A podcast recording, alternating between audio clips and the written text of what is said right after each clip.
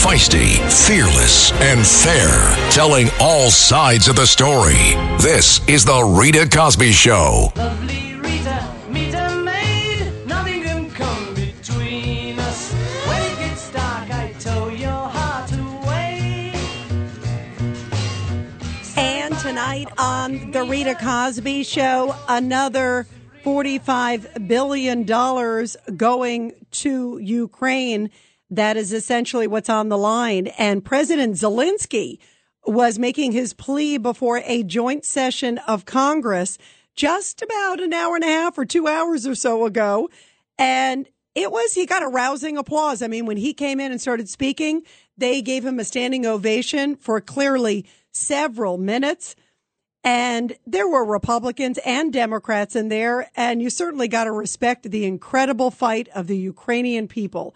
And it was amazing to see this guy who was literally in the war zone not too long ago now was there before Congress and also meeting with President Biden earlier today. Here he is talking with President Biden. Thank you, Mr. President, for 45 billion, because this is a big assistance, and I hope that the Congress will approve this financial assistance for our crime uh, country. This is almost 45 billion. Thank you very much for the support. Every dollar of this investment for the United States is going to be strengthening of global security.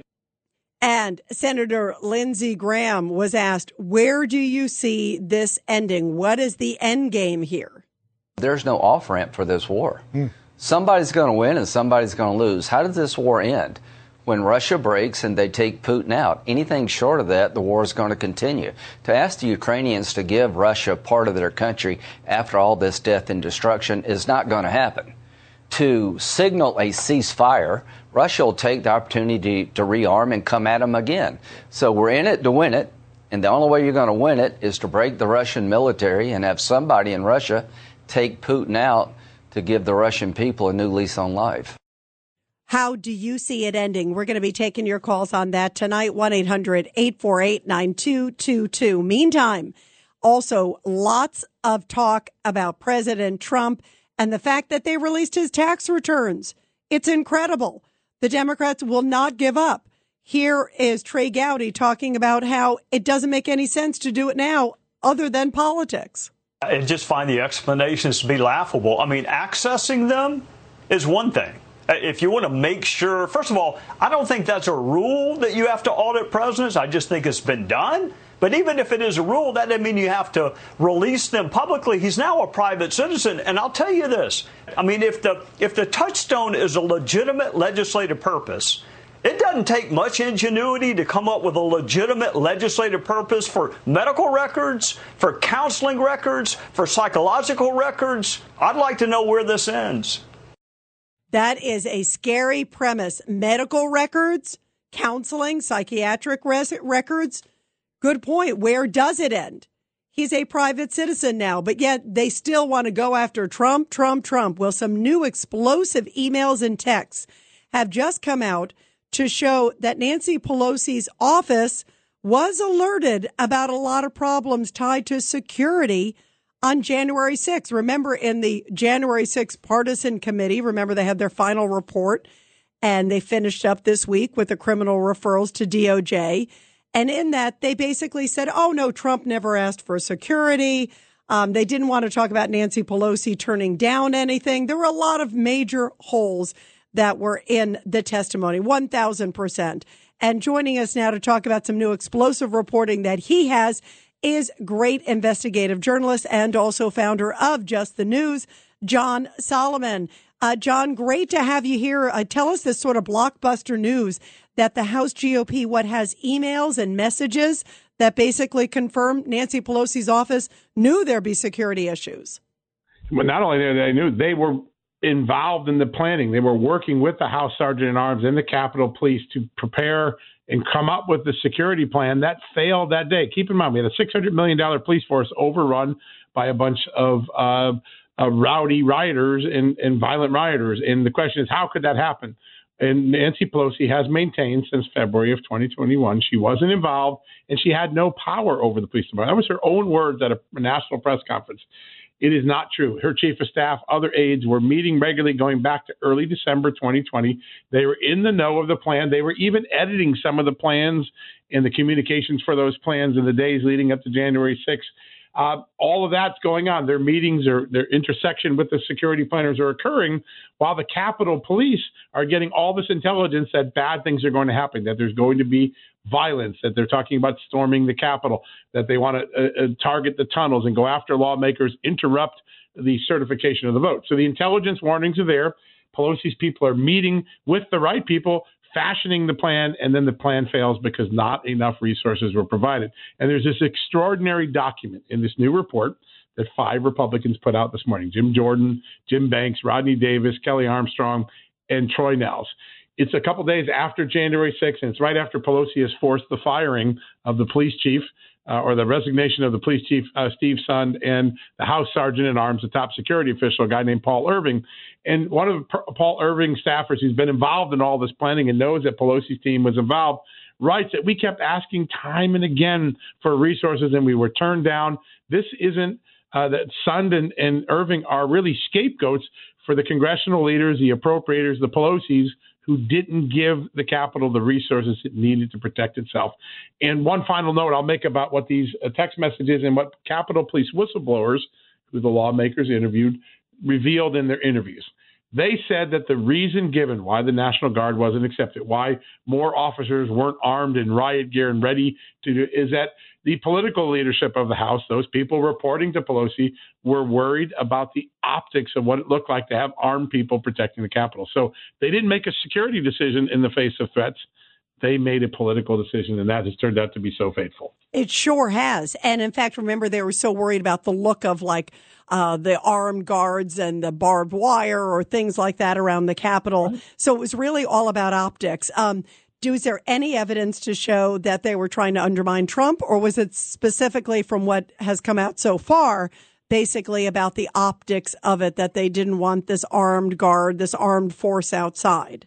Well, there is pretty significant evidence that the Democrats were perhaps trying to undercut the Republicans on this, not necessarily Donald Trump, but many of the security meetings that occurred excluded the Republican lawmakers, excluded the very Republicans who had a joint responsibility to keep out for the uh, look out for the security of the Capitol, particularly in this very tense moment after the November 2020 elections. In fact, at one point, there were these exchanges of notes where the security people acknowledging that they had cut out the Republicans and the Republicans were unaware of all these meetings and discussions and editing going on, said, hey, told the Democrats, please act surprised when we tell the Republicans about the security plan. Don't let them know you know. So Republicans were kept in the dark about something, uh, about a security plan that turned out to be seriously flawed. And you think now about the way Nancy Pelosi portrayed herself in the aftermath of this and what we now know we did not get an honest answer from Nancy Pelosi. Her staff was directly involved. She did have a say over this. Yeah, no question. Also, John Solomon, um, what about the whole thing? Repeat again to what you have learned about National Guard and Donald Trump, because apparently there were multiple phone calls, right? The very first offer came unsolicited from the uh, Trump Pentagon on January 2nd, 2021. So, four days before uh, the riots occurred, well enough time to be able to prepare and uh, and have resources on uh, on site that would help repel these attacks. Originally, the police chief and his officials said, "We don't need it. We're okay." Then on January 4th, they began to have their own doubts about this, and uh, they started to uh, tell their leadership, I think we need to take the National Guard. We need to take up the Trump administration on this. And the word came back from the sergeant at arms Paul Irving, the person who was dealing with Pelosi in her office. They don't like the optics of it. You're not getting the resources. That's what happened. The Trump uh, Pentagon actually o- overtly went out ahead of them and offered, hey, you might need these resources. Take them. They were turned down, and that became a very fateful decision. Today, tonight, I interviewed uh, Congressman Troy Nehls. He's one of the five authors. He actually interviewed the, uh, one of the top National Guard officials, and the National Guard official said, "Listen, if the Congress had taken us up on our offer, we would have been able to put down that uh, violence. The Capitol would not have been breached. We would have not had the tragedy that we had on January 6th. In other words, this was a preventable attack. An extraordinary acknowledgement. Now, tonight, interesting dynamics. Jim Jordan, Troy Nehls, two of the congressmen on this report, are both calling for Nancy Pelosi to be summoned next year and to testify before a Republican House what she knew, why she gave a different story than what we, the messages show. This is kind of funny. It's turnabout, right? Remember all the Republicans who were being asked to testify before the January 6th committee. Now Republicans are about to turn the table on Nancy Pelosi. And now also with the discussion about National Guard, were there more than one discussion with Trump, uh, or at least a Trump administration official asking? There were also conversations, I believe you uh, had reported to, where Trump was present. Yeah. So the, the dynamic here is January 2nd, the Pentagon makes an unsolicited uh, offer to the Capitol Police. Hey, take us up if you need it. If you want it, just make a request. You got it. The police come back originally say no. Then they come back and say, I think we might want to do it. During that time frame, President Trump is having a meeting with his top security and military advisors, and he tells the advisors, give the Capitol whatever they need. If they need 10 or 20,000, whatever it is they need, let's make sure this is a peaceful day. There's no violence. And what's the That date of that? What's the what's the, the date of of that? Chiefs of Staff. What's the date of that, John? When was when did that take place? It's put uh, the, uh, the in the Sunday, January 4th. Okay. is the time frame that uh, the chairman of the Joint Chiefs of Staff, Milley, remembers the meeting with the president. It was on an unrelated subject, but at the end, the president went out of his way. So two days before, two days after the offer has been made, he's reassuring one more time. And we know from Kash Patel, the former chief of staff to the defense secretary, he uh, uh, made sure and told people have 10,000 National Guard at the ready in case we need to deploy. The Capitol didn't take them up. Then the violence started, and then there was a panic rush to try to get those uh, National Guard soldiers there. They moved as quickly as they could, but by that time, much of the damage had been done. Wow. Now, how explosive do you think this looks for Nancy Pelosi? I mean, to me, this blows the lid. It was interesting because during on Monday when the hearing took place, I couldn't believe it. It was Congresswoman Murphy actually said, um, well, there were all these warning signs of the security. There were all these warning signs. And it begs the question, so why didn't you have security there? You know, they admitted that they actually did have issues with warning signs and that there was threats of potential violence. And yet she said she didn't follow up and say, but uh, Nancy Pelosi didn't want it there. She sort of blamed, you know, left it hanging. Uh, but it begged the question of what we're just talking about, John Solomon. That is a difficult position that Democrats have found themselves in this whole January 6th investigation because those who really know what on know that the speaker was involved, that the offers were made, that a bad security plan was in place, that the storyline that had been given to the public isn't really a complete storyline. And the danger here is all right, everyone gets the politics. No one wants to get blamed. Democrats want Trump to own this. Republicans want Pelosi to own this. At the end of the day, the failure to understand what really happened keeps the Capitol from still being safe today. We still haven't learned any of the uh, all of the lessons of this so that we can adjust it. One of the important things you learn in this report is that there's a political civilian board that the police department has to run to for every big security decision. So if it's in real time, there's a crisis, the police chief can't order it. He's got to go to the board. That's a very inefficient way for police to manage a crisis. And so the report makes a lot of good recommendations of ways this can be streamlined. But that's the conversation Democrats would not have all through the summer and fall when they had all of those televised hearings, often putting out witnesses' testimony that turned out not to be true. We're not focused on the future security of the Capitol. The partisanship has neglected these very important issues of intelligence failures, security failures. One of the things you hear in the report from the Capitol Police whistleblowers, they still don't believe they have the equipment to repel another attack. They still don't feel like they have the training or the equipment. Those are frontline officers telling that to lawmakers in this report. Wow, that is stunning. And that should be a huge focus of the real January 6th committee hearings, uh, which I think we would all love to see and love to see those text messages going back and forth. And you say that there are leadership directly key folks in Nancy Pelosi's office, exactly whom in her office was getting these messages back and forth with Capitol Hill Police again, John. One was her chief of staff. Another was a security officer directly assigned to her office to be the liaison between the security teams and her. So uh, these were not low level people. These were people directly in the know, involved in, in, in doing this. In fact, uh, you know, one of the things that they use in this report to show that, of course, Nancy Pelosi knew she was in charge of security.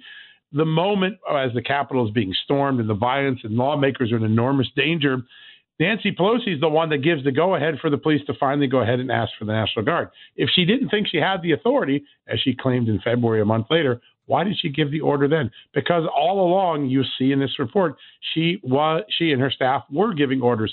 The Capitol Sergeant at Arms, the House Sergeant at Arms, the Capitol Police were constantly showing deference to the Speaker because that's the way the system works in in uh, in the Capitol. And so a lot of the false reporting. There's mainstream media news organizations like the Associated Press and others who've come out and said, "Oh, there's no Nancy Pelosi had nothing to do with this." These emails clearly and unequivocally, as well as the full narrative in the report, show that even the mainstream media has gotten this strong story wrong. Wow. Well, this is a real stunner. Um, I'm not surprised because clearly, with all the warning signs that we even heard from the January 6th committee, clearly it had to go somewhere to Capitol Hill. They wouldn't have gotten all these things and then it had to not go anywhere.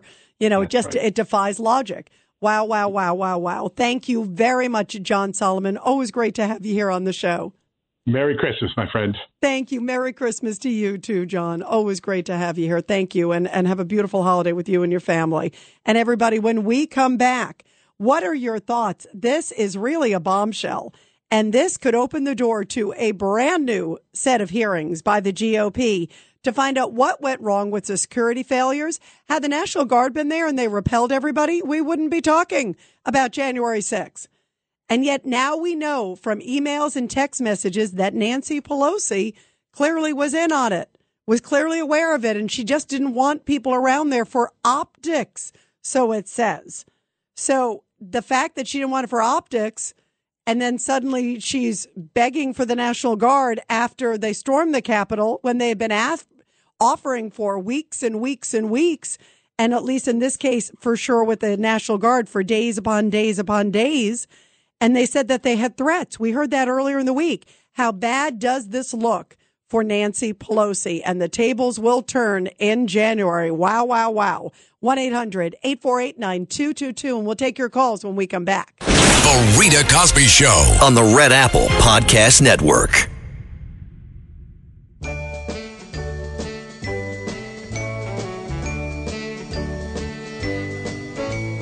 Jingle bell, jingle bell, jingle bell rock. And we are definitely in the Christmas spirit here on The Rita Cosby Show. We want to wish you and your family a beautiful and blessed holiday season. Well, you just heard some stunning details from John Solomon that revealed that the House GOP has gotten a hold of text messages and other emails that essentially show Nancy Pelosi's office from her chief of staff to her head of a security team. All of these people saying, no, we don't need any extra security on January 6th. Uh, basically, it is a smoking gun showing that she was clearly aware of threats and she alone basically made the decision in her office to turn it down, which is very different than what she has said publicly. Take a listen because this is so important because during the hearings that took place, remember the final one that happened on Monday with the January 6th committee, Stephanie Murphy, the congresswoman, said that they, she talked about all the threats that they were getting leading up to January 6th. Like the writing was on the wall, like people were armed, all these militia groups, all these other groups were planning to attack the Capitol. And it begged the question of clearly all these threats came in. It wouldn't be like it goes to a vacuous hole. Uh, so again, it goes back to Nancy Pelosi. But of course, they didn't want to go there because it would make the Democrats look bad. So isn't it time for the real January 6 hearings? It sounds like we may have them come January with the House and GOP hands. Here is Congresswoman Stephanie Murphy earlier this week. Prior to January 6, the FBI, Secret Service, U.S. Capitol Police, D.C. government, and other law enforcement agencies gathered substantial evidence suggesting the risk of violence at the Capitol during the joint session. All of those people got threats. They were aware of it. So then, you know, it doesn't take a rocket scientist to figure out somebody had to turn it down. Somebody turned a blind eye to all this overwhelming intelligence. And we're now hearing again that President Trump and his team had asked for the National Guard repeatedly, but the Capitol Hill police, guided by Nancy Pelosi, turned it down. That is damning for Nancy Pelosi, and she needs to come before Congress and answer some tough questions. Let's go to Robert on line six. The number is 1 800 848 9222. Go ahead, Robert. Hi, Rita. They had no problem with optics when it came to the inauguration on January 20th. The Democrats turned it into an armed encampment. It was a military coup d'etat then. You know, that's a great point because there it was. There was tons of security then. Uh, so what do you what do you surmise was the reason? Is it optics, or do you think there's something more to this? That was to make sure that their man who had cheated in the election got in. Wow, you you feel use it by what makes you feel that way because of Twitter or because of just everything, Robert? All, all the things that are being revealed now. But you know what? You bring up a great point about the contrast of all the National Guard that were at the inauguration. Uh, that was, you know, right around that same time. And yet suddenly, you're right. For January 6th, it was like they were nowhere to be found. It's stunning to me that they would turn it down. And she said she didn't know anything about it. She wasn't in control of it. That is hogwash. We're going to continue with your calls. This is The Rita Cosby Show on the Red Apple Podcast Network. The Rita Cosby Show presents Back the Blue. And in tonight's Back the Blue segment, a sad story coming from Denver where video that has just been released shows a shooting of a Denver cop. Thank goodness he is going to be okay. It happened at the Denver jail and the shooting nearly cost the officer his life. Officer Jordan Archuleta was allegedly shot in the neck by Daniel Cheeseman as he was in the process of booking Cheeseman into Denver's downtown center last month. Now, body cam footage released from Officer Archuleta and two others show that the incident began in the Sally port of the detention center after Cheeseman had been arrested by Archuleta and another officer for motor vehicle theft, drug possession, and being a felon in possession of a gun.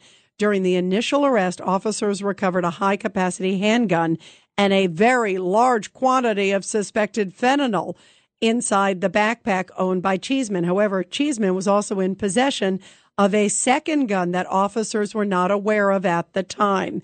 As they parked in the Sally port of the jail, Officer Archuleta opened the door to remove Cheeseman out of the vehicle. The suspect then brandished the previously hidden gun with his hands cuffed behind his back and fired four shots at the officers. One of the shots penetrated Officer Archuleta's neck. The officer received medical treatment at a hospital and, thank goodness, has been released. Uh, Schmidt uh, says that Cheeseman has had multiple arrests in the past, and they are certainly going to be looking into what happened because clearly uh, the firearm, firearm was missed in this suspect search. Thank goodness that Officer Archuleta is going to be okay. What a scary situation. It's just such a reminder that every single day is so difficult for our officers. And that's why we always back the men and women in blue here on the Rita Cosby Show. And we want to wish all of them, of course, a very, very Merry Christmas to them and their families. Well, we're talking about all the security breaches that happened on January 6th. And you think about it, had January 6th, had there been a whole bunch of more officers outside, they wouldn't have been able to get in there. They wouldn't have been able to get inside the Capitol. Uh, they would have just arrested anybody who was trying on site. Probably most people wouldn't have even tried to get in. There were scenes where people were kind of led in. You could see some of the videotapes that like the New York Post ran. It was like an officer was like, Hey, come on in. Oh yeah. If you want to sit down, go ahead and sit down. Obviously there were scenes of violence too. But you think about had there been a much greater show of force, January 6th never would have happened. It would have just been a protest out there. Many people probably never would have tried to breach the Capitol. They might have been angry and frustrated as they were because they're supporting President Trump. And now, lo and behold, we are finding out from this great reporting from John Solomon, who was just here on the show, that there are emails and text messages showing that Nancy Pelosi's office, and we're talking her chief of staff, her right hand person, also her head of her security team, getting emails, messaging back and forth with Capitol Hill police saying, no, we don't want any National Guard. Uh, no, we don't want any extra officers. It won't look good. The optics don't look good. We don't want it to look there. Um, so for optics, you allowed January 6th basically to happen. Think about how different it would have been. And also, John Solomon repeating that there were two times where either Trump or his team requested National Guard to protect people at the Capitol just in case. And we heard this week that there were threats uh, that the FBI got threats, Capitol Hill police got intelligence, that a whole bunch of different law enforcement agencies got intelligence, but yet it seems that they didn't do anything. And now we know why, because Nancy Pelosi was in charge of it and she has denied being in charge of it all along. And now the emails are blatantly showing that there were discussions with her chief of staff and others. And in fact, when she let go of the head of the Capitol Hill Police. Remember when she fired him right after everything because she had to hold somebody accountable. Uh, other officers wrote back and said this isn't really fair. Essentially, you know that there uh, seems to be something wrong here. He was just following orders that you were basically giving. So, boy, does the plot thinking thicken, and I think this looks pretty bad for Nancy Pelosi. And I can't wait to have her call before Capitol Hill now and to get the real details from the January 6th committee. Let's create a whole new committee uh, and just really get the answers about security so this never happens again. And why did they turn down? Was it all about optics? So far, that's what looks like the case. Shame on her for all about optics that this was created. It could have all been averted.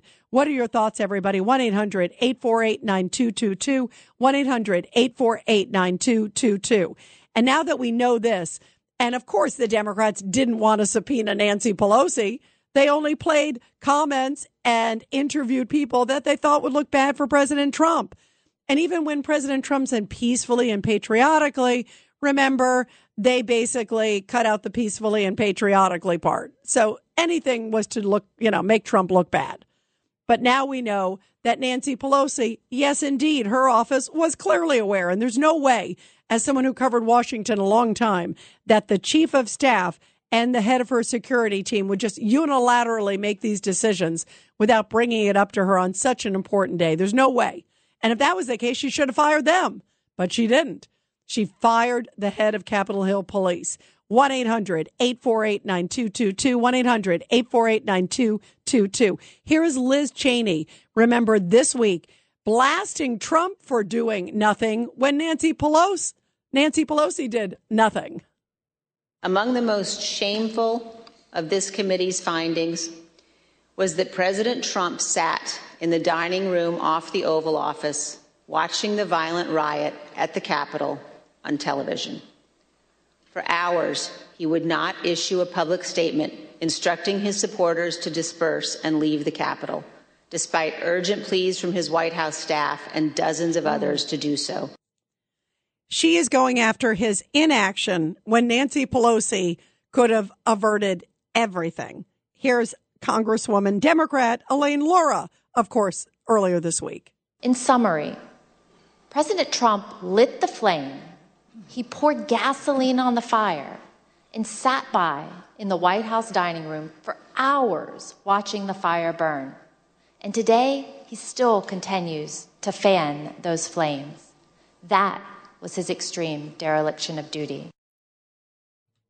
That was his extreme dereliction of duty. Your thoughts about all of this and what needs to happen now so that we learn the real story behind January 6th. 1 800 848 9222. 1 800 848 9222. Uh, let's go to Eric, line four. Eric, your thoughts about this. Hey, Rita. Uh, well, I don't know. I want to see what you've heard about um, well, she she wanted this chaos. You see where this is going. I hear you. You see where this is going. It's all pointing at Nancy. She it wasn't just to cause chaos that she let these people in. There's a question of the magnetic locks being opened. I saw a video. Um, but I heard she she was definitely afraid that she was about to get kicked out of government. Her shift because they were going to start a serious discussion about the election, about what really happened. I don't know if you've heard anything about that. That was really what I want to know. Wait, so regarding was, regarding what? Regarding what do you mean with the election? What do you mean by the election that? being stolen, and they were really going to have serious discussions about it and, and, go through a process. And she didn't want that process to go through. Yeah, you well, know what I mean? listen, she clearly didn't want it to go through. Something's I wrong. Mean, yes, There's something really fishy about all this.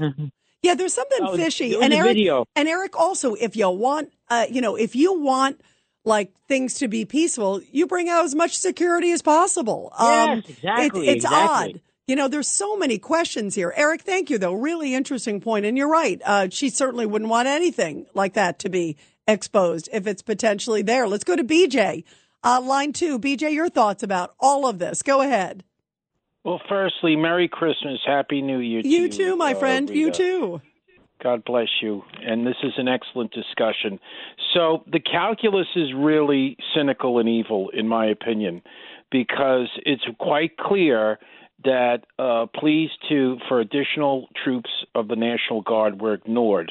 Not only were they ignored to let a a, a, a, a fire burn and uh, destroy that rally, uh, they were done to divert uh, any objection to the certification process because there were legitimate objections that the American people were robbed of hearing, in my opinion. Uh, and she knew that this would occur if there was a state of emergency declared at the Capitol. Uh, and it's very cynical because so many lives uh, were put in jeopardy. She was, uh, in my opinion, uh, the, the the she was willing to let um, uh, hell rain down on everyone at the Capitol and inside the Capitol that day to divert the certification process objections, in my opinion. Now, I'll also say this.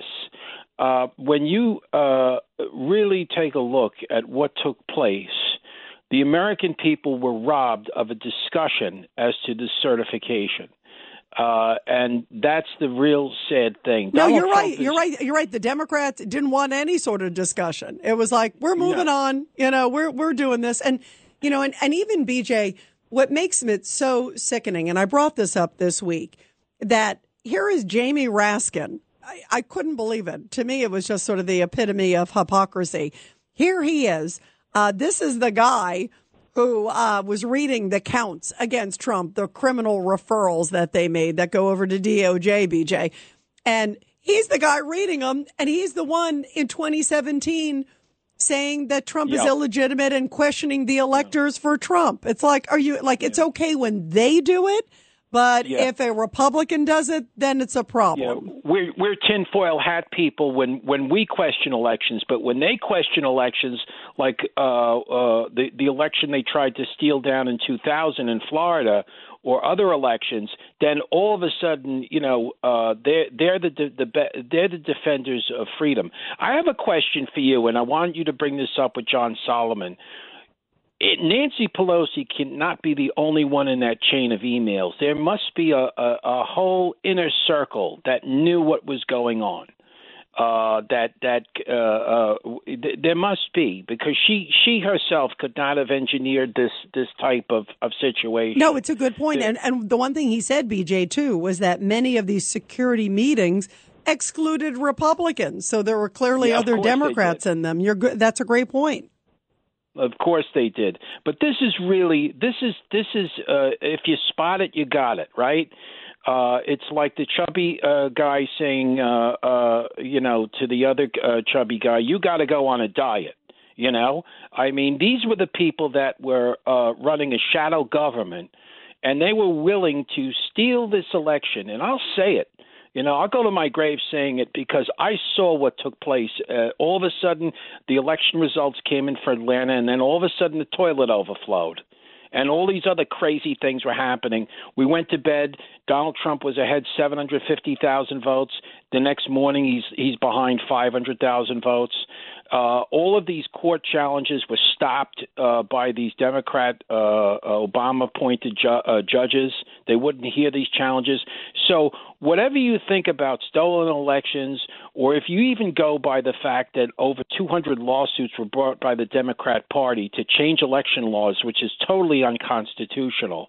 Uh, because only state legislatures can change election laws.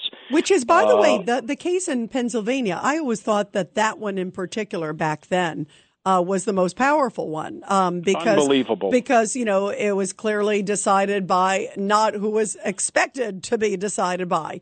Um, and they clearly determined law and, and it changed law. And so to your point, that that made an interesting case, but that one again, as we know, got dismissed. Um, and and it's it's interesting, but we'll see what goes on now. BJ, um, your point is a good one because there were clearly other people in the chain. First off, about all of these individual emails and texts, and clearly Nancy Pelosi's office was deep in it all. Thank you, BJ, very much. Let's go to David in the Bronx, line five. David, your thoughts. Yeah, good evening, Rita. Good evening. Okay, listen, I don't agree with any of this, what I call nonsense about the election being stolen, but we're not going to talk about that, okay? Because there's no evidence of that. And to your last caller, many of the judges who rejected those lawsuits were Trump appointed judges, not Obama judges. So stay focused on the Nancy Pelosi information, please. Yeah, exactly. Kash Patel claims that all these offers were made for National Guard. Let Kash Patel testify under oath to that because there is no evidence the National Guard was offered directly to Na- Nancy Pelosi or that any of these email messages reached Nancy Pelosi. Let's Wait a minute. Hey, David, David, hang on. You, you, I'll buy you, I'll give you a bridge in Brooklyn if you think that the chief of staff in Nancy Pelosi's office, that's why I went back to John Solomon and asked him because I said, wait a minute. Who exactly again in Nancy Pelosi's office? I wanted to make sure I heard it correctly as long as, you know, as well as all of you, um, because we're all hearing it together.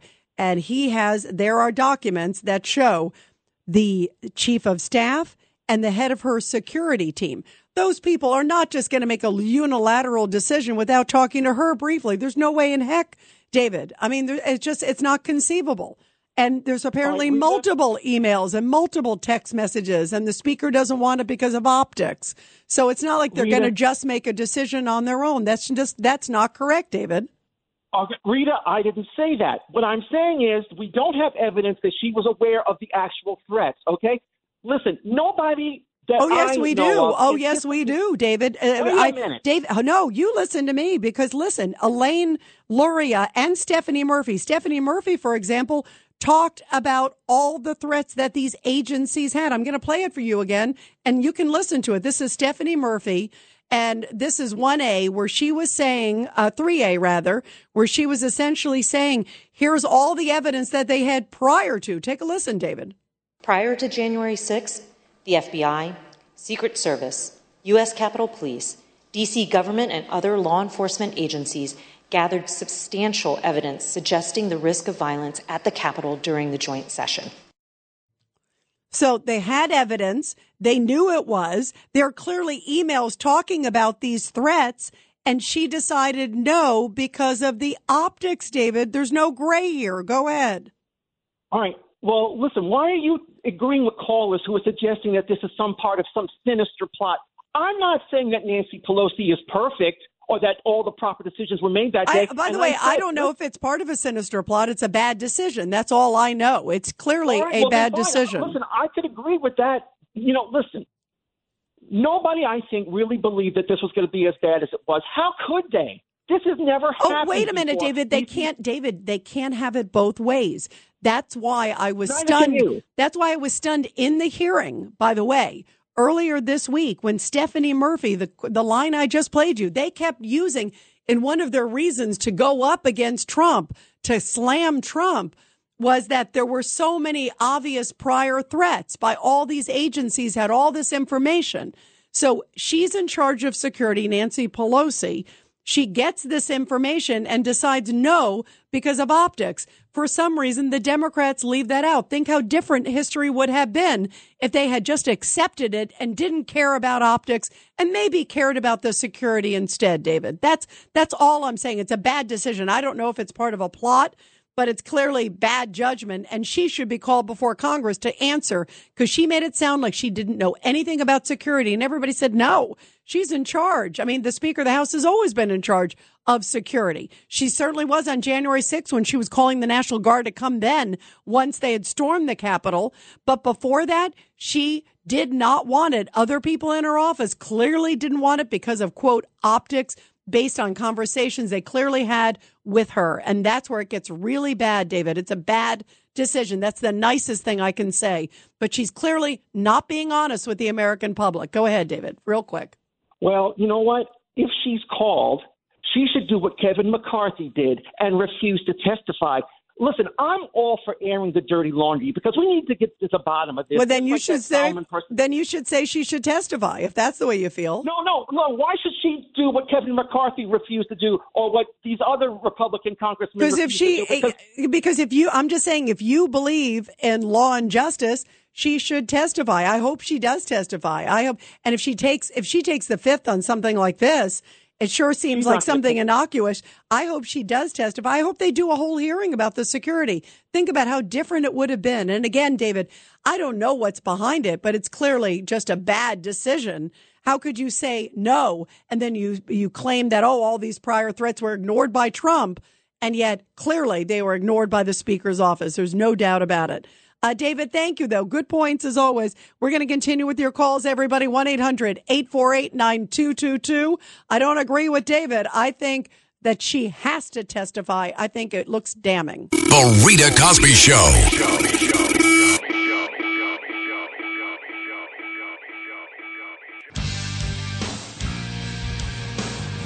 And we're talking about this blockbuster new information that John Solomon just broke here on the show that basically there were multiple conversations with Nancy Pelosi's office, her chief of staff, her right hand guy, and security officials in her office saying she doesn't want the optics of extra security. And that's why there wasn't extra security on January 6th prior to the protests and riots that happened at the Capitol. Um, boy, this looks bad for her. And of course, the Democrats didn't reveal this, but you can bet the House GOP will when they take over Congress on January 3rd. Let's go to Judith, line five. Judith, your thoughts about this. Hey, Rita, thanks for taking my call. Listen, um, I want to ditto whatever BJ said because he was terrific. And, you know, the other guy after, I don't know what his name is. Oh, I think David. Uh, excuse me, David and Rita also. How can you prove that it wasn't stolen? You know, November 3 of 2020. Uh, And, and President Judith, I Trump don't, I don't want, I don't want to litigate that. I want to go, I want to stay focused on the Pelosi Okay. just because this is All the new information. But, but David, David, okay. David, David, you heard he didn't even understand the whole Pelosi thing until I explained that it was her chief of staff and the right hand guy. I mean, come on, you know, I, I want to I want I want to tell you something. No one does anything without the head. Okay, so Nancy Pelosi knew everything. She is responsible. I called her the other night to say she's responsible, not President Trump. He had no authority. He suggested to get it. The reason she didn't want it because I believe it was not optics. I believe she wanted the chaos. She wanted the riot. She knew that Antifa's coming along. The FBI were undercover that were dressed like MAGA people. They allowed people, Capitol, her Capitol Police allowed people in. It was like some sort of a setup because they wanted all of this and they wanted to stop the legal process that was supposedly going on to basically investigate the integrity of the election and to see if they can uh, extend it by 10 more days to investigate. And Rita, let me ask you a question if you know the answer to this. Constitutionally, Vice President Pence, who came to the studio today, he was talking. He sounds very nice and everything. I have nothing against him except for one thing. I really believe that what he could have said is, I cannot verify, therefore I cannot certify due to the fact that there's a lot of information out there, that there's a lot of, you know, misinformation as far as shenanigans, whatever you want to call it, and therefore let's extend this for another 10 days. He could have easily done that, Rita. Well, and Why see, didn't he? well, the reason he says he didn't was he said that he got multiple people giving him legal advice, attorneys saying, no, you don't have the authority to do that. And he said that's why he turned to legal attorneys, uh, counsel in the vice president's office and elsewhere. But that is up for subjection to many people. This is The Rita Cosby Show. on the Red Apple Podcast Network. This is The Rita Cosby Show. On the Red Apple Podcast Network.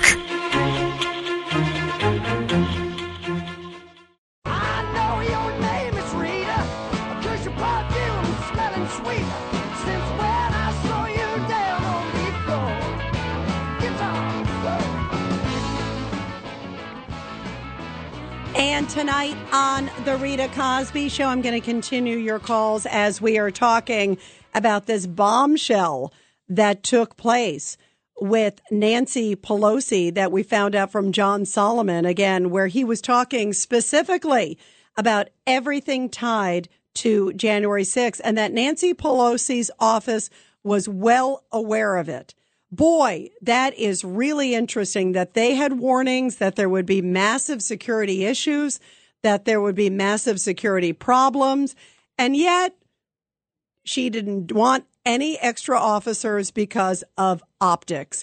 Well, tonight, when I hear these details, this looks so bad for Nancy Pelosi that she has apparently, through her office, clearly, they're now apparently in control of the House GOP.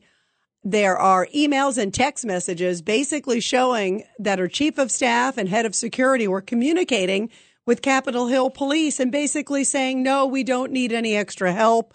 We don't want to have any extra security on January 6th because of quote, the optics of it all. It will not look good. It is not a good thing.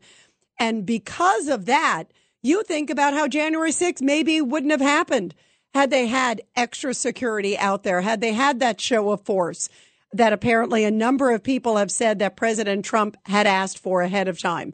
Unsolicited, apparently, he asked, hey, maybe we should send out 10 or 20,000 National Guard.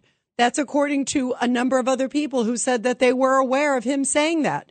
Also, as we just heard from John Solomon, uh, Trump, apparently the Pentagon there, basically on January 2nd said, Hey, maybe we should send out some extra security. Maybe we should have some other forces there.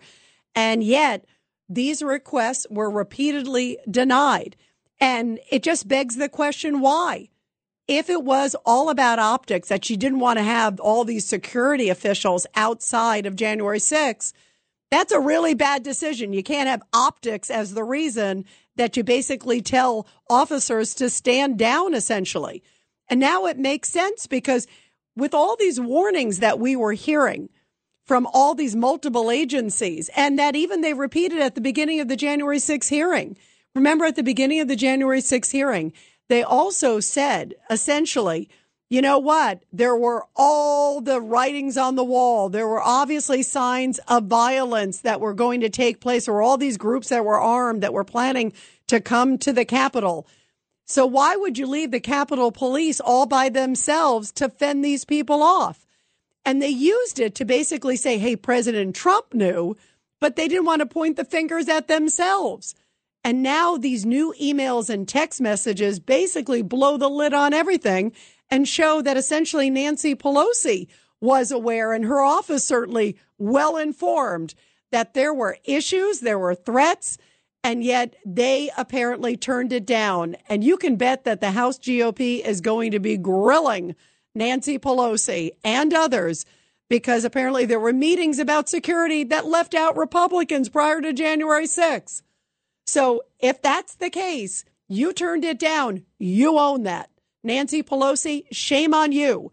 If it was just a bad decision because of optics, you could have prevented January 6th by having all these people outside. You could have had a massive show of force, National Guard, a whole bunch of other officers, but you didn't.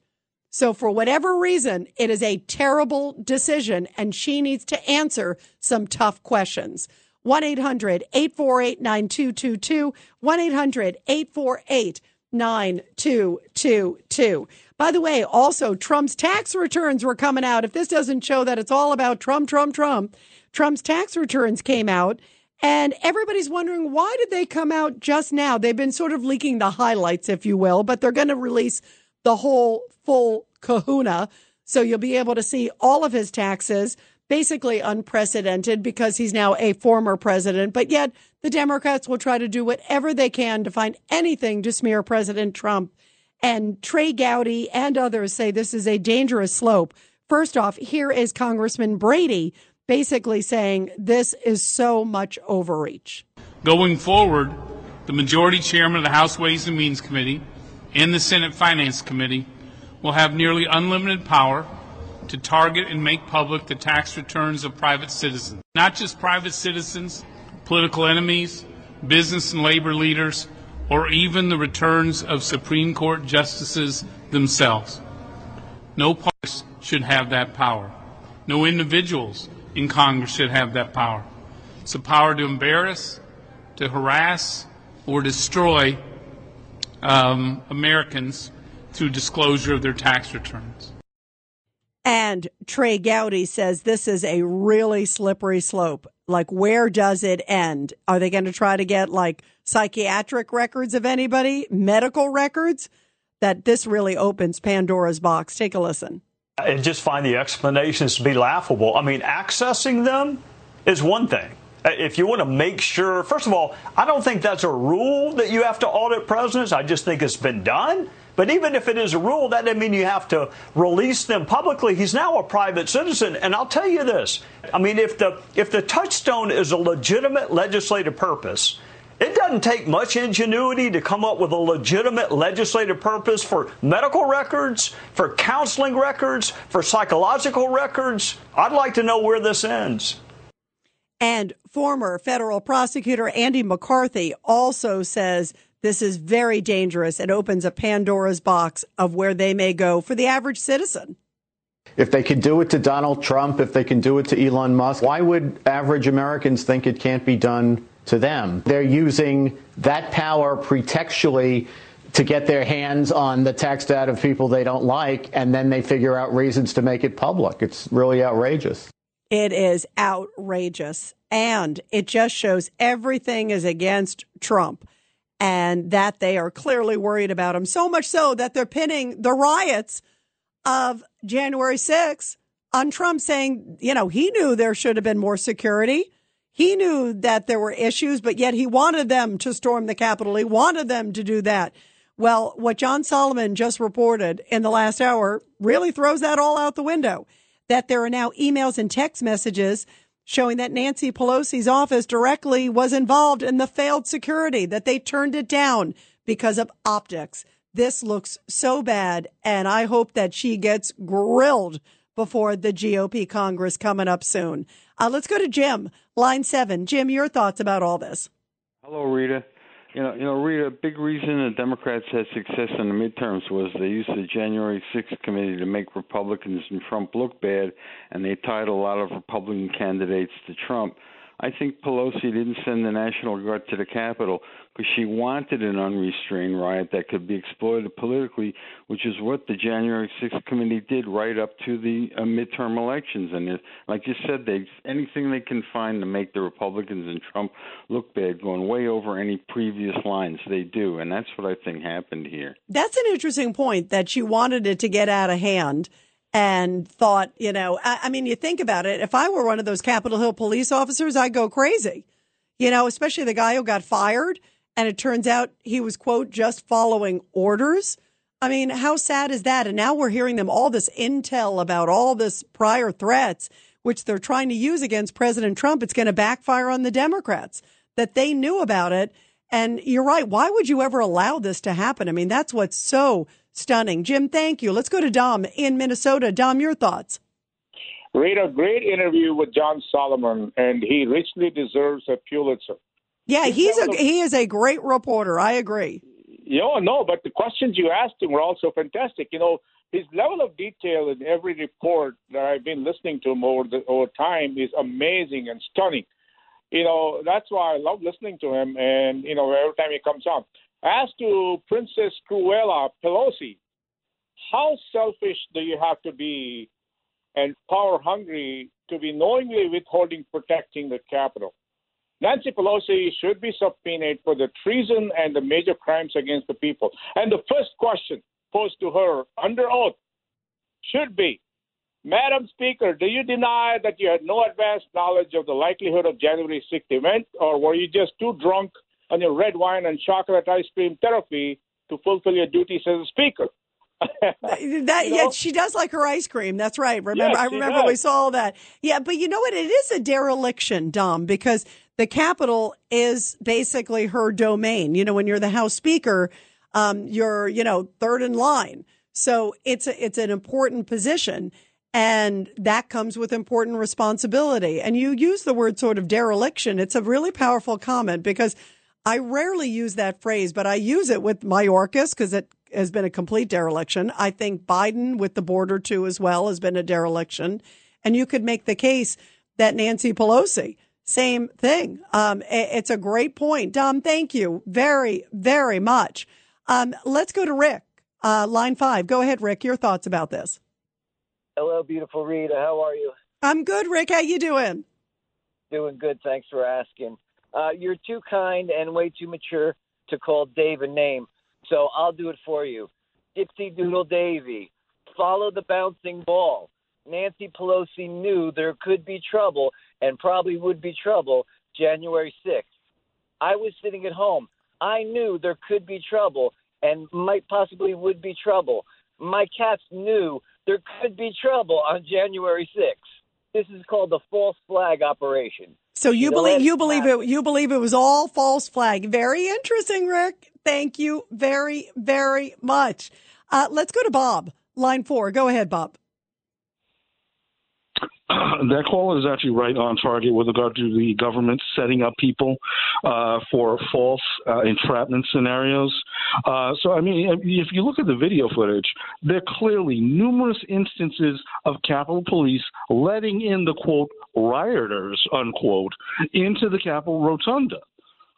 So again, this was definitely something that was set up. It was preconceived. It was orchestrated. They want to portray Trump supporters, these deplorable working class, tax-paying wage slaves that are basically uh, being uh, hit with every type of uh, repression that you could think of CRT, homosexual propaganda in the schools.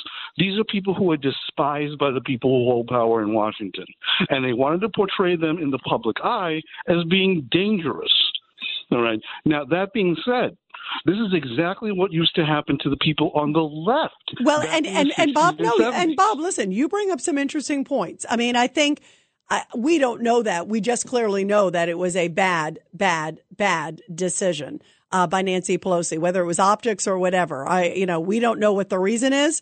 Uh, but boy, it was stupid. And you can't gloss over it because you think about how it would have been with the National Guard all around the Capitol that night, how different the scenario would have been on January 6th. Let's go to Mike on the Lower East Side, number two. Go ahead, Mike. I don't. Yeah, I that, uh, Hey, Mike, I can't hear you. I can't hear you. That- yeah, the day the election was stolen was on January 6th. That's why she didn't want the National Guard there. It's because the National Guard could have said, "Oh, hold on, uh, hold on, not so fast." They could have said, "Listen, we're, uh, uh, we're not handing over the keys to you because uh, the president is uh, objecting." So she she didn't want them there, and January 6th was just a smokescreen to to the theft of the uh, presidency. You know, January 6th, you think about how different it would have been, Mike, if there were National Guard. What do you think would have happened if there were National Guard stationed around the Capitol that, that day? What do you think, Mike? Well, uh, if if the president would have objected and said, "Listen, I, I don't," uh, they stole the election. We knew how they stole the election. We want to put a stop to this right now. The National Guard could have brought it right into the courts and got another ten days. They didn't have to go to the vice president because the the, the Yeah, but, president but, was but Mike, but Mike, I want you to stay focused on January 6th. The, the, what did happen it was there clearly was the joint session on January 6th. Had there been a whole bunch of guards around it, do you think things would have been different? I think there would have been if you saw, for sure. you know, and, and those, those National Guard guys are super well armed, you know? Yeah, yeah, but uh, she didn't want them there because they, she needed a cover up a, a, a smokescreen to the theft of the presidency. So that was just a smokescreen to set uh, January 6th. She needed that in order to steal the election. Well, who knows what her objective is? Clearly, uh, at minimum, she made a horrible decision. And I think we need to get to the bottom of this. I mean, there, you may be right, Mike. Who knows? But there's a lot of serious questions here, and we need to find out uh, what exactly happened. We're going to continue with your calls, everybody, after the break. 1 800 848 9222. 1 800 848 9222. Some explosive emails and texts showing that Nancy Pelosi's office basically said they didn't want the National Guard there on January 6th because of the optics. Do you believe that? Why? And also, how bad does that make it look for her and all the Democrats? Somehow they left that out of the January 6 hearings, all 10 of them. 1 800 848 9222. The Rita Cosby Show on the Red Apple Podcast Network.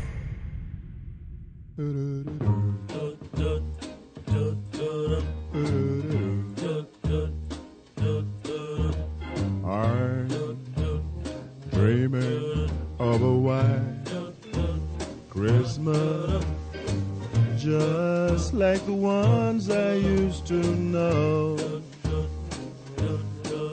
Those treetops glisten and A little Drifters, White Christmas. You can never go wrong with the Drifters and a Christmas song. How awesome is that on the Rita Cosby Show? Well, Nancy Pelosi may get a gift. She may get a subpoena. Uh, it looks like after what John Solomon was reporting here on our show with the breaking news, that there are emails showing clear conversations between Nancy Pelosi's team, her chief of staff, and others saying, no, we don't want extra security. We don't want National Guard. We don't want this. We don't want that. We're talking about January 6th. And boy, it looks damning. What are your thoughts about this? And why would Nancy Pelosi turn it down? In some of these emails and texts, it says the speaker doesn't want the optics of extra security around the Capitol. What does that mean? 1 800 848 9222. Let's go to Victoria in Vermont. Uh, go ahead, Victoria, your thoughts. Oh, hi, Rita. I have two quick points. I just want to add to what BJ said earlier about um, the riot stopping the challenge to the certification of the electors, while everybody's saying that uh, Trump wanted to stop the certification. Nobody ever brings that up. Um, BJ was the first person to have mentioned this in, in ages, and that's a very key point that was left out of the uh, of the January sixth hearings. Uh, and I also want to add that the riot ended any possibility that there could have been a challenge to the electors, and it, it shut everything down completely. Yeah, you're right. they- no, you're right. If that was the intention, you're right. It it, uh, it backfired. But so, what do you make of uh, Pelosi turning down security that day, Victoria? This new news that that we thought was the case, but now there are emails and text messages showing it. Well, I think I, I am tempted to believe that it was sinister that she wanted this to actually happen. Um, but uh, more importantly, I, I keep hearing criticisms from other people, uh, even besides Liz Cheney, which you played earlier, that everybody's saying that Trump didn't act quickly enough. And I maintain that he couldn't have done anything other than what he did. She said that he was sitting in his office watching the proceedings and doing nothing. Well, the, the, the thing is, he had already offered the National Guard. She hadn't accepted it. And I think that uh, if you want to criticize him for not acting quickly enough, you can apply the same standard to her in spades. Well, And that, that's the that- point. That's the point. Her inaction, you could beg the question, uh, created a lot of this too as well. I mean, there's no question, no question. Victoria, great points. Thank you very, very much. Uh, let's go to Joe, line two. Go ahead, Joe. Your thoughts. Hello. Hi, Joe. What do you think? Oh, thanks for taking my call. Uh, look, the Democrats never do anything without having an agenda. Their agendas are always, I I call it evil, in plain English, and I believe that uh, Pelosi had an agenda that day, and in fact, I think that she ought to be held guilty for the murder of that girl that was shot. You're talking. You're all, talking with- about Ashli Babbitt, uh, the uh, the protester who was Yes. shot there. By which that that whole thing has been just so glossed over too. There needs to be a lot more. Of course it has. Her family suffered by it. No, gr- great point. That We still don't know a lot about all of that. Uh, let's go to Jim, line six. Go ahead, Jim. No, I'm not fucking deaf. Whoa, Jim. Go ahead, Jim. Jim, go. uh, Jim, we're losing you. Let's go to Noel, uh, line six. Go to go to Noel. Hi, Rita. I agree with you that things would have been very different had there been National Guard troops available January 6th, but Nancy Pelosi did not have the authority. No Speaker of the House does. The only people who can call out the National Guard are the governor of the state where the Guard is needed and the president because D.C. being, you know, a non state. she there are clearly reports that there was extra security allowed to come noel there's clearly reports that show that she turned it down, including National Guard. So let's see where this goes, and let's call her before Congress. This is the Rita Cosby Show on the Red Apple Podcast Network. With everything you have on your plate, earning your degree online seems impossible. But at Grand Canyon University, we specialize in helping you fit a master's degree in business into your busy day. Your graduation team, led by your own GCU counselor, provides you with the personal support you need to succeed. Achieve your goals with a plan and team behind you. Find your purpose at Grand Canyon University. Visit gcu.edu. The Rita Cosby Show presents Support Our Heroes. And in tonight's Support Our Hero story, a powerful one coming from Houston, Texas. America's Vet Dogs has matched another deserving veteran with one of their service dogs. And it happened just before the second quarter of the Texans versus Chiefs game on Sunday. The service dog in training, affectionately known as Texans Pup Kirby, was sponsored by the Texans and Kroger Supermarket to receive more than a year of training. Now, the yellow Labrador is now part of Sergeant Major Kevin Bittenbender's family as he heads home to Pennsylvania. He said there are a lot of emotions. It's a blessing, and I knew it was meant to be. He said that this gift of a service animal will continue to help him with PTSD.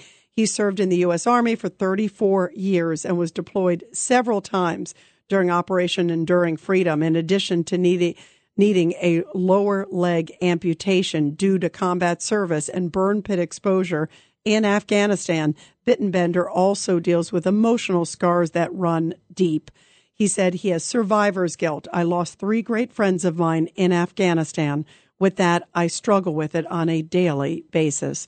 And his advice to everyone out there if you have a fellow veteran, if you know of one, reach out to them, let them know you got their six you have their back and it's okay to talk with you and share with you what they need to get off their chest.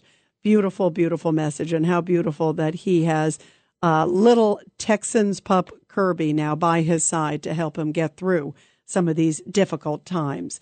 Well, just a few hours ago, Zelensky, Ukrainian President Volodymyr Zelensky, uh, did an historic address before the U.S. Congress talking about why they need to continue the fight and support Ukraine. Um, I thought it was really powerful. Um, I thought he also talked a lot about the Battle of Saratoga, which was our battle in the Revolutionary War. Talked about the Battle of the Bulge in World War II, how there are these turning points in history, how Christmas is starting, and how there will be a lot of people in Ukraine without power and heat, and that this is a fight that must be taken. He also said that Iran is clearly helping big time uh, Russia with these drones. And he said that axis of evil with Russia and Ukraine, by the way, is going to get a lot worse. And if they don't get stopped in Ukraine, they're going to go beyond Ukraine's borders. Uh, so it was very powerful. And I thought just a really deeply meaningful time for it to be said. Here is Chuck Schumer comparing Zelensky to another man in history. Take a listen. This is cut number four. Where Winston Churchill stood generations ago, so too will President Zelensky stand here today, not just as a president, but as an ambassador of freedom itself.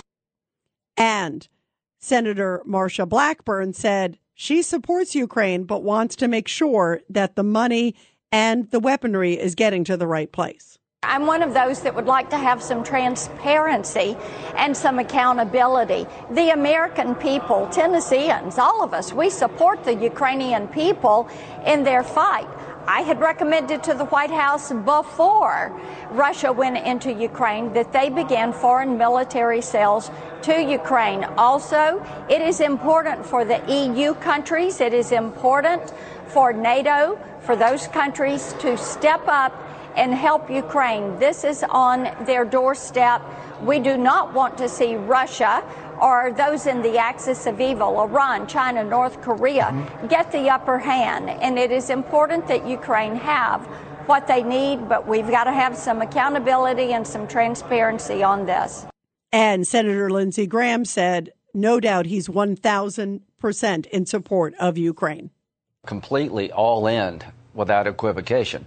Uh, if Putin dismembers Ukraine, he will not stop. China is more likely to go into Taiwan. The world will unravel, and no domestic problem gets better here at home, allowing Putin to destroy Ukraine. Quite the opposite. If you can stop Putin in Ukraine, China will probably rethink invading Taiwan and the world will be a better place. Nobody's dying over here, no American soldiers. We're spending money, but it's being spent at a good cause, the cause of freedom. So I'm all in, whatever they need as long as they need it. And joining us now to give his great assessment on Zelensky's historic address before Congress is Lieutenant Colonel Tony Shaffer, a great intel operations officer, uh, also head of the London Center for Policy Research and president of Project Sentinel. Uh, Tony, really great to have you here. And thank you, too, for joining us uh, late tonight just to get your perspective on this amazing, I thought it was a really powerful address. Yeah, it's always great to join you. Thank you for having me. And I think he laid out his case very well. the issues remain, though. Um, what is a, a, what is the end of the war going to look like? And I think that's something we have to start considering um, within the context of the politicians making their statements. I think everybody recognizes that that Ukraine is a line in the sand that we must hold. Um, I, I've compared this before to Finland, 1939, where the Russians went in there and just got their clocks cleaned. And unfortunately, the Finns eventually buckled because they didn't have enough support. So I'd like to believe that in this case, since the Finns put up such an amazing defense, so are the Ukrainians. I'm hoping this time uh, the amount of technology, modern weapons, other support going in will, will make that difference. Uh, and like Senator Blackburn, I'm one of those that says, geez, we need to make sure we're accounting for everything that we're sending, and those things that we're sending are being used effectively. And I've said this, I'm not being, I don't want to be mean to the, the Ukrainian people. The Ukrainian people, the, that, that government's cut out of the same cloth as the Soviets. As a matter of fact, they used to be all the Soviet Union. So one of the things that's dogged Vladimir Putin is the corruption within the Russian system. Uh, they, before the war started, Rita, Ukraine had huge problems with corruption.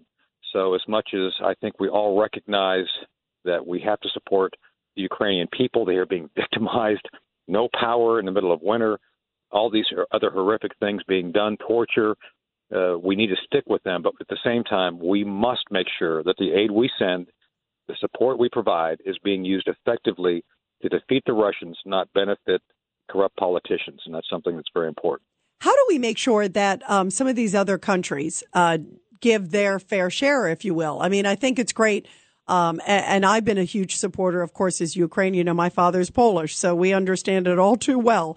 Um, but how do we how do we put some pressure on maybe others in Europe? There's a number of them who've made commitments. There's some that have right. made commitments, but they haven't followed through with it.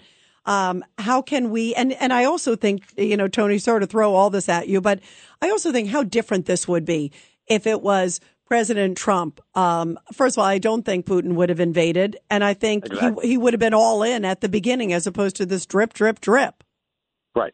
So we have an issue with NATO. I mean, that's the issue right now. As you mentioned, Poland. Uh, Poland's all with us. We we got to support them. We have forces, immense forces deployed in Poland. Just saying. Uh, Latvia, Estonia, all those other nations, part of NATO. We have to defend them. And the issue is not all of the EU or NATO are on board. Uh, Hungary has some issues. Turkey has issues. Uh, Norway has issues. So it's it's one of the situations where uh, we're going to have to deal with those countries which are most uh, willing to, to to work with us. Poland, others, Germany. Germany has a big issue with energy, so they better be helping out. So it's it's one of the situations where I think uh, effective diplomacy is going to be the best bet. I just don't trust uh, Antony Blinken to be the, the diplomat to get it done, unfortunately.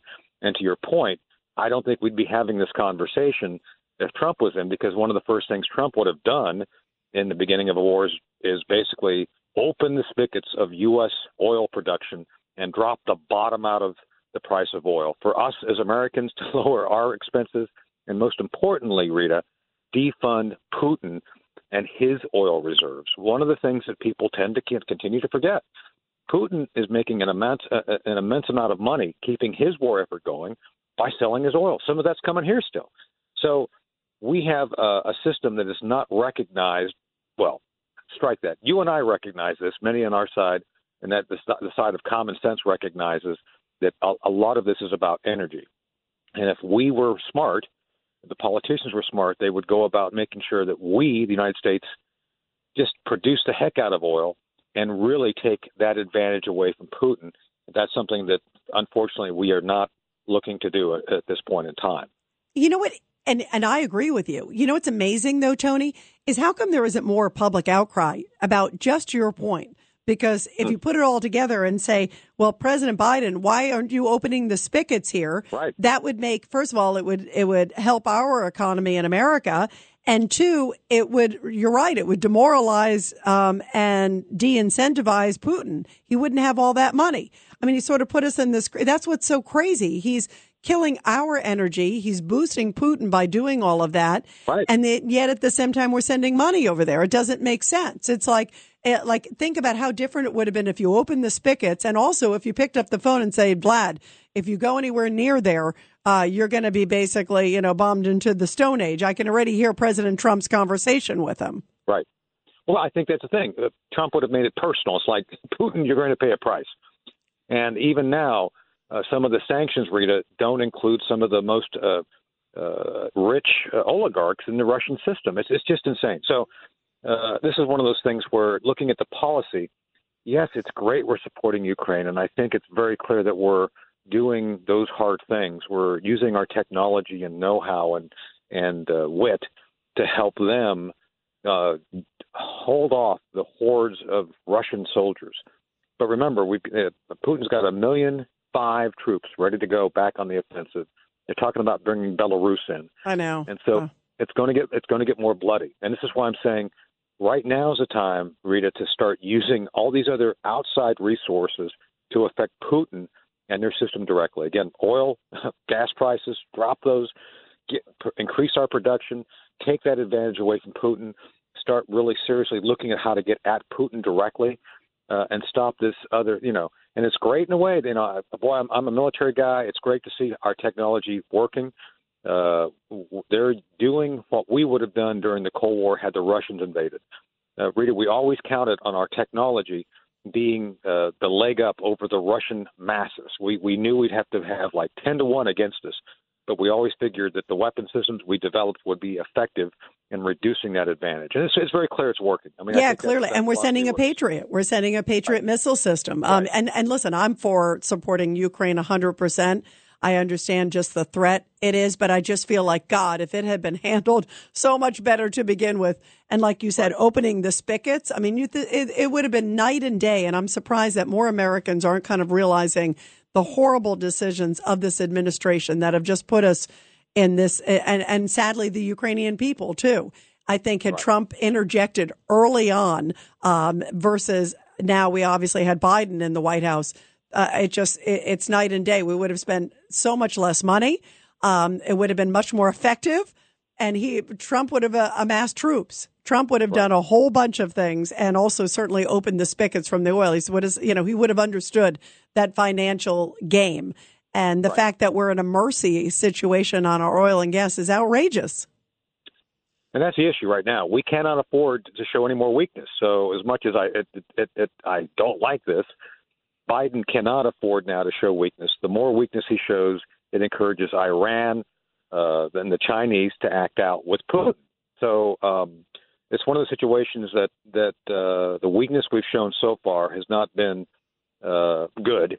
Uh, and we've got to the point where Biden has, you know, kind of decided finally to come around and really give. And remember, Rita, under Obama, there was no lethal support being given to the Ukrainians at all. It was Trump who opened that up. Just think about uh, had Trump not opened up lethal support to uh, Ukraine, where they'd be right now. So all the bad decisions leading up to this moment have been on the Democrat side. Uh, and, and it's one of those things that I think the Democrats need to take a step aside, let real military strategists with understanding of the global situation, everything is linked, come in and start making some uh, some decisions which will actually stop the war. We've got to stop the war before it gets out of hand, before anything else can go wrong. And try to really bring some sanity to this and get it back so that the Ukrainian people don't have to suffer through this upcoming winter. It's going to be very terrible. You think it's going to get a lot worse uh, with um, the Russians, with the ground getting hard. Uh, the Russians yeah. know how to fight in the winter. And, you know, you brought up uh, Belarus, Tony. That to me is yeah. really scary. So the, Putin is planning on using all the resources available to him, even though they're conventional forces and they're probably going to take horrific uh, losses. I mean, Rita, they've already taken losses in the initial entry into the war, uh, you know, 300 days ago, about that first month, they lost as many troops as they lost at Kursk against the, the Germans during World War II. So they're not afraid to lose uh, troops. And that's one of the horrible things about the Russian military. They see their troops, even today, just like World War II, as chattel. You know, they just send them in there. So uh, it, it, both sides will lose greatly. And I think this is where resolve, uh, wit, understanding how to get inside of uh, Putin's thinking and try to deter him and really bring this thing to a conclusion as soon as possible because obviously Putin starts losing, loses all those troops. I don't think it's beyond the, the pale for him to try to use nuclear if he thinks he can get away with it. So that's another reason for Biden and this administration to show great and clear resolve that they will not accept that from Putin. And that, again, because of Afghanistan, because of other things that Biden has done to show weakness, Putin right now, I think, is betting that he's going to get away with this, and that's a very dangerous thing for Putin to be thinking. Yeah, that sure is. And of course, our thoughts and prayers are big time with the people of Ukraine. Uh, Lieutenant Colonel Tony Shaffer, uh, the head of the London Center for Policy Research, and also uh, president of Project Sentinel. Thank you so much for being with us, Tony. Your perspective is always so great. Great. Thank you, Rita. Thank you very much. Um, let's go to Larry, uh, line five. Larry, your thoughts about all this. 1 800 848 9222 is the number to call. Go ahead, Larry.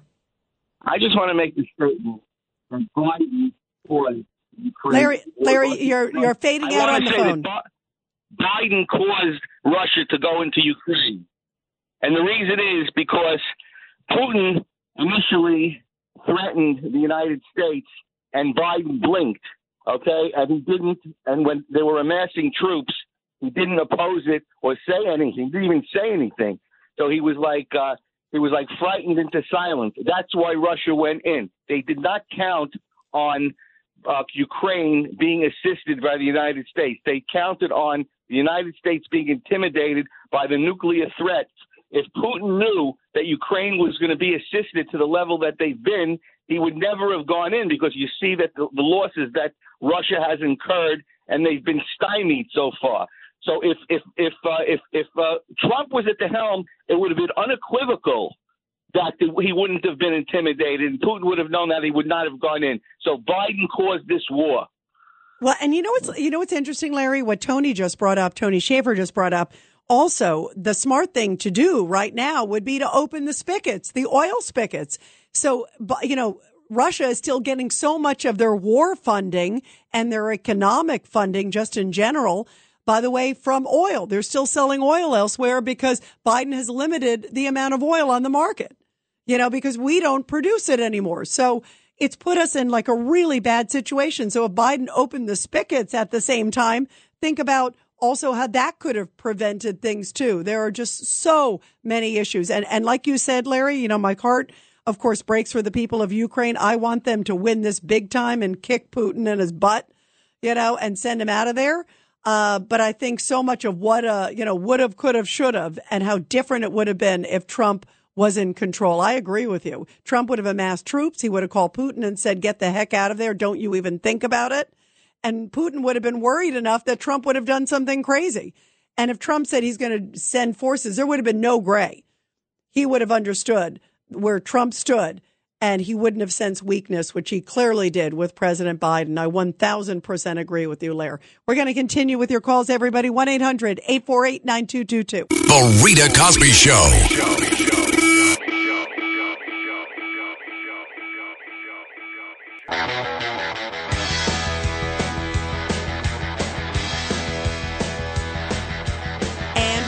Talking about President Zelensky's historic speech before Congress. I think it was very powerful. And I think the U.S. should obviously do what we can to support him. Uh, but I think that there were so many missteps. And a lot of it was, I think, clearly Putin sensing weakness on President Biden. I mean, he telegraphed weakness with everything that happened with Afghanistan. It was like he left Americans behind, pulled out so haphazardly, left $85 billion worth of equipment. Boy, think about if that $85 billion worth of equipment would have just gotten shipped right over to Ukraine, how much that that could have helped. Boy, oh boy, oh boy. 1 800 848 9222. 1 800 848 9222. Let's go to Jimmy, line three. Go ahead, Jim. Your thoughts. Yes, I like what the general just said. He said that everything is connected. This is what I've been trying to say. So the general says that Biden should start opening up our oil spigots and oil fields and oil production. What he may not understand, if I'm bold enough to say it here, Biden and Putin are basically on the same side. The American people are victims of Biden. The Ukrainian people are victims of Putin. I mean, this is the thing. This well, is the listen, world and, movement. and one thing I will say, I'm not a fan of Biden and his policies, but I wouldn't equate him to Putin. There's like that. That to me is a little bit of a bridge too far, Jimmy. But but but what do you want to say about uh, Zelensky's speech?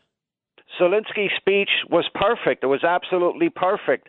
But listen, Biden is destroying our energy sector. Our children are going to be destroyed with the psychological warfare against them. The drugs coming in. Biden is doing everything you would do if you're the enemy. The idea that he supports Zelensky makes it look like Biden's a loyal American. It, this is this is called the dialectic in communist teaching. It's basic stuff. Well, and, and by the way, teaching. and by the way, Jimmy, the, you're correct on the sense of what obviously is happening within the U.S. The fact that he's killing our energy production, he's leaving our southern border wide open. I mean, there are so many things that are just absolutely stunning that this president, our current president, has done. It, it's shocking. It's it is so so shocking. Uh, Jimmy, thanks so much. Let's go to George in Oceanside. Go ahead, George. Your thoughts. Hi, Rita. After many years of listening to Rush and Mark, I look at things a little differently, and I'm looking at the timing of Zelensky coming to Congress. Now, why didn't he do this three to four months ago? Could have made the same speech.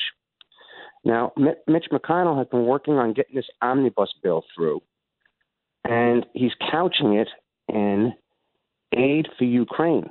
So if you oppose this bill now, you support Russia and you don't support Ukraine. By, by the way, you, you are so astute, George. Our Republicans, our Republicans are coming in. They won't be able to do a damn thing for a year. You know, this bill George, put funding in place for the Green New Deal. You're George. By the way, you're astute that they wrapped it in this, and it should have been separate. You know, the issue with Ukraine should have been separate, but they put it in a big package and clearly, that was absolutely part of the timing. Of course, the House changes hands into Republican hands. And, you know, a matter of days, not even a month. We're talking very, very soon. So you're right, there's a lot of issues here. And they should have had the funding for Ukraine separate. But the Democrats put it in and wrapped it in this package. And now it puts a lot of pressure, just like you said. If you want to support Ukraine, you want to pass this package. The Rita Cosby Show on the Red Apple Podcast Network. This is Greg Kelly for Priority Gold. What does it mean to be America's precious metals dealer? It means that you're in touch with the hearts and minds of those who love this country, value our freedom, and want to protect the future. Priority Gold is that precious metals dealer. They've helped thousands of Americans back their retirement with solid gold and silver. Call Priority Gold at 888-506-6439. Receive free shipping, free storage, a free investment guide, and one of the best purchase experiences in the industry. Call now or go to prioritygold.com.